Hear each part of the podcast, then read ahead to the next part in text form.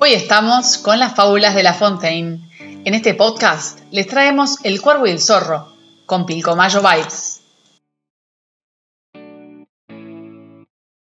Estaba un cuervo posado en un árbol y tenía en el pico un queso. Atraído por el aroma, un zorro que pasaba por ahí le dijo, Buenos días, señor cuervo.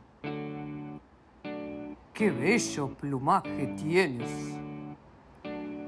Si el canto corresponde a la pluma, tú tienes que ser el ave fénix. Al oír esto, el cuervo se sintió muy halagado y lleno de gozo, y para hacer alarde de su magnífica voz, abrió el pico para cantar y así dejó caer el queso. El zorro rápidamente lo tomó en el aire y le dijo, Aprenda, señor cuervo, que el adulador vive siempre a costa del que lo escucha y presta atención a sus dichos. La lección es provechosa. Bien vale un queso. Moraleja. No se debe dar crédito a palabras aduladoras que se hacen por interés. Nos vemos en el próximo podcast con Pilcomayo Vibes.